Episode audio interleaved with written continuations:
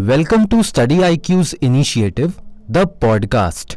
मैं आपका होस्ट, दीपांश मूरजानी, आपका स्वागत करता हूँ। लास्ट एपिसोड में हमने सेपरेशन ऑफ़ पावर के कंसेप्ट पर एक डिटेल्ड डिस्कशन किया था, और जो हमारे नए लिसनर्स हैं, वो अपनी प्रिपरेशन को नेक्स्ट लेवल पर ले जाने के लिए हमारे सभी पुराने एपिसोड्स को सुन सकते हैं। आज के द पॉडकास्ट में हम कॉन्स्टिट्यूशनलिज्म को समझेंगे। और सर की गाइडेंस से अपने सारे डाउट्स क्लियर करेंगे। सर लास्ट एपिसोड में हमने सेपरेशन ऑफ़ पावर को डिटेल में समझा था। कॉन्स्टिट्यूशन एक ऐसा डॉक्यूमेंट होता है जहाँ लेजिस्लेचर एग्जीक्यूटिव और जुडिशरी इन तीनों ही ब्रांचेस के रोल्स रिस्पॉन्सिबिलिटीज मैंशनड हैं। पर क्या कॉन्स्टिट्यूशन में सिर्फ़ रोल्स एंड रिस्पॉन्सिबिलिटीज हैं या फिर और कुछ भी है? कॉन्स्टिट्यूशन के साथ हम कॉन्स्टिट्यूशनलिज्म को भी समझना चाहते हैं। जैसे कि आपने कॉन्स्टिट्यूशन के रोल उसके रिस्पॉन्सिबिलिटीज़ के बारे में डिस्कस किया। बट मैं यहाँ पर तवज्जो देना चाहता हूँ the most important concept which is constitutionalism constitutionalism का बेसिक मतलब होता है किसी भी कंट्री की गवर्नमेंट के ऑपरेशंस को एक कॉन्स्टिट्यूशन के थ्रू दैट इज़ उस कॉन्स्टिट्यूशन के रूल्स एंड रेगुलेशंस के अकॉर्डिंग गवर्नमेंट को ऑपरेट करना। कॉन्स्टिट्यूशन एक सेट होता है फंडामेंटल लॉज एंड प्रिंसिपल्स का which establishes the structure function powers and limitation of a government और ये डॉक्यूमेंट एक तरीके से प्रोटेक्ट करता है उस डोमिनेंस को whether it is a autocratic government और any organ of the government कि जो बहुत ज़्यादा डोमिनेट कर रहा है एक दूसरे के ऊपर, वो अल्टीमेटली लिबर्टी सिटीजन्स के राइट इन सबको हार्म कर रहा है। बेसिकली ये एक लिमिटेड गवर्नमेंट को इंश्योर करने के लिए एक टूल है और जो सिटीजन्स की लिबर्टी है, उसको वो अपहोल्ड करता है। स्टेट वेलफेयरिज्म ये इसका अल्टीमेट एंड होना चाहिए। सर हमने देखा है कि हर कॉन्सेप्ट का एक बैकग्राउंड होता है, एक हिस्ट्री होती है और फिर वो concept over the years evolve होता है। तो क्या आप हमें कॉन्स्टिट्यूशनलिज्म की हिस्ट्री के बारे में अवेयर कर सकते हैं? यदि कॉन्स्टिट्यूशनलिज्म की हिस्ट्री की बात करें तो कॉन्स्टिट्यूशनलिज्म के कॉन्सेप्ट की रूट एंशंट ग्रीस और रोम में मिलती है, जहाँ पर फिलोसोफर्स जैसे एरिस्टोटल ने idea of government by law को डिस्कस किया था। सेवनटीन और एटीन सेंचुरी में इस आइडिया को प्रोमिनेंस मिला, जब एनलाइटनमेंट एरा में, जहाँ thinkers like John Locke Montesquieu और रूसो ने कॉन्सेप्ट ऑफ़ लिमिटेड गवर्नमेंट और इंडिविजुअल राइट्स को एलॉबरेट किया। कॉन्स्टिट्यूशन को डिस्कस करने का मोटिव था कि गवर्नमेंट की पावर को लिमिट किया जाए और इंडिविजुअल राइट्स को प्रोटेक्ट किया जाए। एटीन और नाइनटीन सेंचुरी में during American and French revolutions the idea of adaptation of written constitution ने मोमेंटम इसीलिए प्राप्त किया क्योंकि उसका बेसिक कॉन्सेप्ट था कि वो गवर्नमेंट की पावर को लिमिट करेगा। और इंडिविजुअल राइट्स को प्रोटेक्ट करेगा। सर क्या कॉन्स्टिट्यूशनलिज्म का कंसेप्ट कुछ प्रिंसिपल्स पर बेस्ड होता है? और if it is based on some principles then वो प्रिंसिपल्स होते कौन से हैं? बिल्कुल कॉन्स्टिट्यूशनलिज्म कुछ प्रिंसिपल्स पर बेस्ड होता है और अब हम उन प्रिंसिपल्स को डिस्कस करेंगे। कुछ प्रिंसिपल्स होते हैं जैसे supremacy of the constitution separation of power protection of individual rights and freedom and accountability of government officials हम सेपरेशन ऑफ़ पावर्स को डिस्कस करते हैं। जैसे कि हमने प्रीवियस एपिसोड्स में भी सेपरेशन ऑफ़ पावर को डिस्कस किया था। बट नए लिसनर्स के लिए सेपरेशन ऑफ़ पावर गवर्नेंस के मैकेनिज्म को तीन ब्रांचेस में डिवाइड करता है। लेजिस्लेचर एग्जीक्यूटिव और जुडिशरी इसी की वजह से ना सिर्फ़ मोनोपोलाइजेशन ऑफ़ पावर को कंट्रोल किया जाता है, बल्कि ये एक चेक एंड बैलेंस रखने का बेहतरीन सिस्टम है। डिविजन ऑफ़ पावर कॉन्स्टिट्यूशनलिज्म को प्रमोट करने में बहुत इंपॉर्टेंट फीचर बन जाता है। रिस्पॉन्सिबल एंड अकाउंटेबल गवर्नमेंट की जब हम बात करते हैं वोटर्स यानी जिसने उस गवर्नमेंट को चुना है, वो गवर्नमेंट उन लोगों को सर्व करते हैं। इस सेंस में जो लोग इलेक्ट करते हैं, उनके पास एक राइट right होता है to demand accountability and answers from their government their जब गवर्नमेंट वोटर्स की एक्सपेक्टेशन को मैच नहीं कर पाती तो वोटर्स उनसे ऑथोराइजेशन टू गवर्न भी वापस ले सकते हैं। They can elect a new government instead अगला फीचर है पॉपुलर सॉवरेंटी पॉपुलर सॉवरेंटी हमारा नेक्स्ट फीचर है। पॉपुलर सॉवरेंटी से ये मतलब होता है कि गवर्नमेंट की जो लेजिटिमेसी है गवर्नमेंट की जो अथॉरिटी है गवर्नमेंट की जो पावर उनको वोटर से, यानी कि जिन लोगों ने उस गवर्नमेंट को इलेक्ट करके दिया था, उनसे मिलती है। कॉन्स्टिट्यूशन गवर्नमेंट को एम्पावर करता है to govern but the ultimate power exist and lies with people next feature of constitutionalism rule of law है. रूल ऑफ़ लॉ के लिए रेफरेंस दिए जाते हैं कि government does not belong to the man but to the laws general Dicey ने तीन concept rule of law के बताए थे. पहला, किसी को भी पनिश नहीं किया जा सकता जब तक कोई ब्रीच ऑफ़ लॉ ना हो. पनिश करने के लिए ऑर्डिनरी लीगल मैनर को अपनाया जाएगा और कोर्ट्स के थ्रू पनिशमेंट दी जाएगी। दूसरा फीचर है कि no one is about the law. That means law से बढ़कर कोई नहीं है। फिर चाहे वो गवर्नमेंट ऑफिशियल हो या फिर common citizen next feature rule of law का डाइसी ये कहते हैं कि कोर्ट्स एक बहुत इंपॉर्टेंट रोल प्ले करते हैं राइट्स और फ्रीडम को प्रोटेक्ट करने में।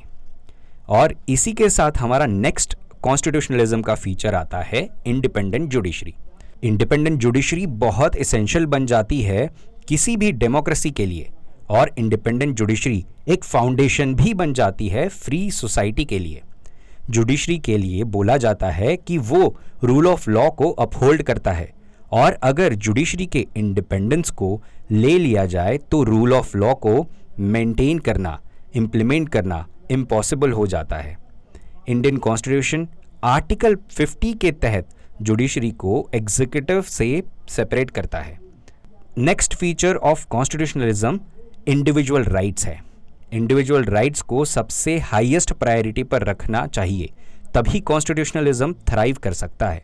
इंडियन कॉन्स्टिट्यूशनल सेटअप में इंडिविजुअल राइट्स को इंपॉर्टेंस दी गई है which is evident from the fact कि उन्हें part three of the constitution में एनग्रेव किया गया है। इन राइट्स को ना सिर्फ़ सुप्रीम कोर्ट और हाई कोर्ट ने प्रोटेक्ट किया है बट कोर्ट्स ने इस तरह से इंटरप्रेट किया है जहाँ पर उनका इफ़ेक्ट बट उन राइट्स का इंटरप्रिटेशन नैरो ना रहे, ये इंश्योर किया है। बल्कि हमेशा उन राइट्स का होराइजन ब्रॉड होता रहे ये कोशिश हो चुकी है। इंडिविजुअल राइट्स को कॉन्स्टिट्यूशन सुप्रीम कोर्ट और हाई कोर्ट के माध्यम से इन्फोर्स किया जाता है। The next important feature of constitutionalism is civilian control of the military. Constitutionalism का एक और इंपॉर्टेंट फीचर कि जहाँ सिविलियन कंट्रोल होता है मिलिट्री के ऊपर, जहाँ पर यह इंश्योर किया जाता है कि मिलिट्री डेमोक्रेटिक डिसीज़न मेकिंग में इंटरफेयर ना करे या फिर मिलिट्री कूप यानी सैन्य तख्ता पलट ना हो जाए। इसीलिए कॉन्स्टिट्यूशनलिज्म मिलिट्री का कंट्रोल सिविलियन गवर्नमेंट के हाथों में देता है। The next important feature of the constitutionalism is having a limited government limited government का मतलब ऐसा है, हमेशा autocracy unlimited use of power कोई भी ऐसे प्रोविजंस जहाँ पर गवर्नमेंट अब आपके, हमारे सारे लिबर्टीज़ राइट्स को करटेल करते हुए कोई लॉ कोई डिसीज़न मेकिंग करे, उसी को प्रोटेक्ट करने के लिए कॉन्स्टिट्यूशनलिज्म में लिमिटेड गवर्नमेंट की आइडिया है। सर कॉन्स्टिट्यूशनलिज्म के प्रिंसिपल्स को तो हमने समझ लिया। पर एक कॉमन डाउट जो हर स्टूडेंट के मन में होता है, वो डिफरेंस का होता है। क्या आप हमें बता सकते हैं कि कॉन्स्टिट्यूशन और कॉन्स्टिट्यूशनलिज्म में डिफरेंस क्या होता है? अब हम कॉन्स्टिट्यूशन और कॉन्स्टिट्यूशनलिज्म के डिफरेंस को समझेंगे। कॉन्स्टिट्यूशन बेसिकली एक डॉक्यूमेंट होता है, जिसमें कुछ रूल्स होते हैं। Regarding the structure of the government कि गवर्नमेंट कैसा होगा, उस कंट्री के कॉन्स्टिट्यूशन के रूल्स एंड रेगुलेशंस को फॉलो करते हुए आगे बढ़ता है। और कभी भी उन रूल्स एंड रेगुलेशंस को वॉयलेट नहीं कर सकता। देखा जाए तो एक तरह से कॉन्स्टिट्यूशन में मेंशन किए गए रूल्स एंड रेगुलेशन गवर्नमेंट को लिमिट करते हैं। गवर्नमेंट की पावर्स को लिमिट करते हैं और यही limitation of power of government की कॉन्सेप्ट कॉन्स्टिट्यूशनलिज्म कहलाती है। कॉन्स्टिट्यूशनलिज्म कहता है कि किसी भी कंट्री का कॉन्स्टिट्यूशन गवर्नमेंट के लिए कुछ रिस्ट्रिक्शंस को मेंशन करे। ताकि सिटीजन्स के फ्रीडम को कभी भी सेक्रीफाइस ना करना पड़े। कॉन्स्टिट्यूशनलिज्म ये भी इंश्योर करता है कि गवर्नमेंट कभी भी अपनी पावर्स के बियॉन्ड ना जा सके, अपनी अथॉरिटी के बियॉन्ड ना परफॉर्म कर पाए। कॉन्स्टिट्यूशनलिज्म एक ऐसा फीचर है कि जो इंश्योर करता है कि एक लिमिटेड फॉर्म ऑफ़ गवर्नमेंट रहे। और ये idea of having a limited government ये कॉन्स्टिट्यूशनलिज्म है। और ये हम कॉन्स्टिट्यूशन से ही डिराइव करते हैं। हालाँकि, हमेशा ऐसा नहीं होता कि रिटर्न कॉन्स्टिट्यूशन इंश्योर करता है कि there will be a limited government क्योंकि हमने नाजी जर्मनी में देखा था that it had a written constitution but constitutionalism की कॉन्सेप्ट लैक होने के कारण वहाँ पर हमने ऑटोक्रेटिक गवर्नमेंट को देखा। सर हम सब ईगरली जानना चाहते हैं कि इंडिया में कॉन्स्टिट्यूशनलिज्म कैसे इवॉल्व हुआ। कॉन्स्टिट्यूशनलिज्म इंडिया में कैसे इवॉल्व हुआ है, इसको समझाने के लिए सुप्रीम कोर्ट के जजमेंट का एक कोट बताना चाहूँगा। In the case of New India Assurance Company Limited versus Nusli Neville Wadia and Wadia court ने कहा कि proper interpretation of constitutional provisions not only is the basic principle of natural justice it have to be born in the mind and also it is a principle of constitutionalism इसका simple मतलब है कि court ने ये बताया कि constitution में दिए गए प्रोविजंस के प्रॉपर इंटरप्रिटेशन के लिए जस्टिस के प्रिंसिपल को समझना तो ज़रूरी है ही। उसी के साथ कॉन्स्टिट्यूशनलिज्म के प्रिंसिपल को समझना भी काफ़ी इंपॉर्टेंट बन जाता है। नेक्स्ट इंपॉर्टेंट केस था I R Coelho versus state of Tamil Nadu जहाँ पर कोर्ट ने बताया कि कॉन्स्टिट्यूशनलिज्म लीगल प्रिंसिपल है which controls the exercise of government powers ताकि डेमोक्रेटिक प्रिंसिपल के इम्प्लीमेंटेशन को इंश्योर किया जाए। So how can we say that कि इंडिया में कॉन्स्टिट्यूशनलिज्म के प्रिंसिपल को फॉलो किया जाता है? पहला एलिमेंट पॉपुलर सॉवरेंटी है। इसका मतलब होता है कि people are the source of all government authority government जो भी पावर एक्सरसाइज करती है all that power is derive from the consent of the people next important element जो इंडियन कॉन्स्टिट्यूशनलिज्म का है, वो है सेपरेशन ऑफ़ पावर इसका मतलब ये होता है कि पावर को किसी एक ऑर्गन में कॉन्सेंट्रेट नहीं किया जाता. इंडिया में पावर को डिवाइड किया गया है इन लेजिस्लेचर एग्जीक्यूटिव और जुडिशरी ये तीनों ऑर्गन्स में, ताकि सिटीजन्स के राइट्स को कभी भी हार्म ना पहुँचे। और कॉन्स्टिट्यूशन के रूल्स एंड रेगुलेशंस को हर लेवल पर फॉलो किया जा सके। Next important concept Indian constitutionalism का बन जाता है अकाउंटेबल गवर्नमेंट जिसका मीनिंग ये होता है कि पीपल ऑफ़ आर कंट्री यानी वोटर्स गवर्नमेंट की फंक्शनिंग पर क्वेश्चन करना चाहे तो वो पार्लियामेंट में अपने इलेक्टेड रिप्रेजेंटेटिव के थ्रू गवर्नमेंट को क्वेश्चन कर सकते हैं। एंड गवर्नमेंट के ऊपर ये बाध्यता होती है कि वो उन क्वेश्चंस के आंसर्स को रिजॉल्व करे। When people of that country उस गवर्नमेंट की फंक्शनिंग से सेटिस्फाइड नहीं होते हैं तो वो इलेक्शन के थ्रू गवर्नमेंट को पावर से हटा भी सकते हैं और एक न्यू गवर्नमेंट को पावर मिल सकती है। फिर हमारी कंट्री में इंडिपेंडेंट जुडिशरी का भी प्रोविज़न है, जो लेजिस्लेचर और एग्जीक्यूटिव पर निगरानी रखता है। वो हमेशा कॉन्स्टिट्यूशन के रूल्स एंड रेगुलेशंस के अकॉर्डिंग फ़ंक्शन करता है। देखा जाए तो protection of individual rights and freedom एक बहुत इंपॉर्टेंट एस्पेक्ट बन जाता है कॉन्स्टिट्यूशनलिज्म का। कॉन्स्टिट्यूशनलिज्म में बेसिकली उन प्रोविजंस को इंक्लूड किया जाता है जो फंडामेंटल राइट्स को प्रोटेक्ट करते हैं, जैसे कि freedom of speech freedom of religion freedom of assembly as well as freedom of fair trial ये प्रोटेक्शन इंश्योर करते हैं कि इंडिविजुअल किसी भी आर्बिट्ररी गवर्नमेंट एक्शन के विक्टिम ना बने और उनकी राइट्स और लिबर्टीज हमेशा सेफ़ गार्ड रहे। मोस्ट इंपॉर्टेंटली कॉन्स्टिट्यूशनलिज्म एम्फोसाइज करता है गवर्नमेंट अकाउंटेबिलिटी पे।